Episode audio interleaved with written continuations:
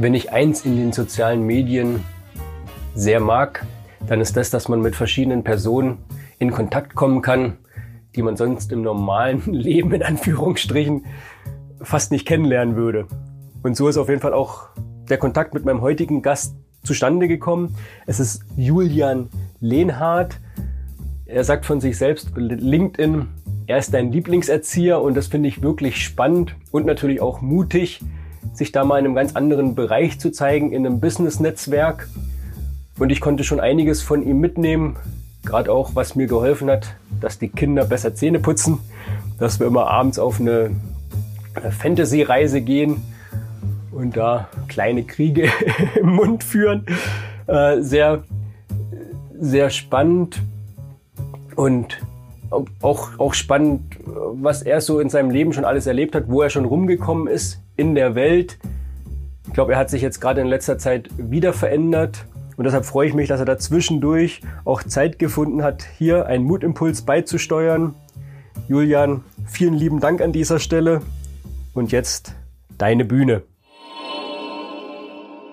Hallo, ich bin der Julian und ich finde es sehr wichtig, dass wir uns unserer Ängste bewusst werden. Denn Ängste, ich vergleiche es immer ein bisschen, sind wie Mauern, die uns schützen, aber manchmal auch, die uns den Weg versperren. Und deswegen finde ich es ganz wichtig, dass wir uns unseren Ängsten bewusst werden und auch in uns hineinfühlen, ist das jetzt eine berechtigte Angst? Schützt uns diese Mauer? Oder denken wir das nur, dass wir diese Mauer brauchen?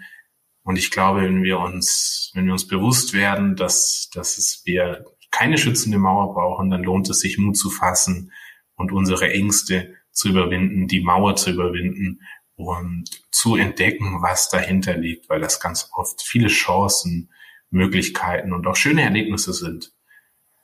Das versuche ich auch in meinem Beruf als Erzieher, meinen den mir anvertrauten Kindern vorzuleben und auch ja Situationen zu schaffen, zu suchen, wo wir mutig sein können, ohne kopflos zu reagieren, natürlich.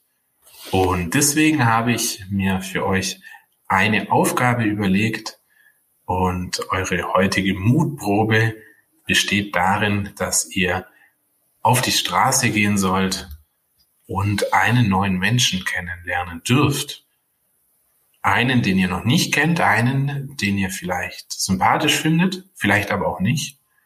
Ihr könnt ihn vielleicht auf ein Getränk seiner Wahl einladen und ja, ihn einfach kennenlernen. Vielleicht auch einen Menschen, wo ihr, wo ihr Vorurteile habt, den ihr seht und denkt, hm, ja, da, da habe ich jetzt schon ein Bild im Kopf, wie dieser Mensch vielleicht ist, nur weil ich ihn auf der Straße sehe oder vielleicht sehe, wie er, wie er im Supermarkt ist in der Bahn, im Bus. Vielleicht ist es auch einfach jemand aus, aus eurem Haus, den ihr vielleicht noch gar nicht so gut kennt oder ein Nachbarn. Ich wünsche euch viel Spaß dabei. Ich wünsche euch viel Mut dabei, den ersten Schritt auf unbekannte Menschen zu gehen und vor allem auch viel Freude dann bei den Erlebnissen. Macht's gut, euer Julian. Eine sehr schöne Mutaufgabe heute, Julian, für Sonntag, den dritten Advent. Jetzt ist ja die Frage, gerade in der heutigen Zeit, wie ist es da möglich, offline jemand kennenzulernen? Die Möglichkeiten gibt's bestimmt. Sei du offen dafür. Und ansonsten gibt's ja, so wie ich es eingangs auch schon sagte, auch die Möglichkeiten heutzutage da online neuen Kontakt zu machen mit einer interessanten Person. Das wünsche ich dir für heute nette, interessante Kontakte für dich. Geh offen durch die Welt. Dabei wünsche ich dir viel Spaß und sag liebe Grüße und bleib mutig, dein Michael.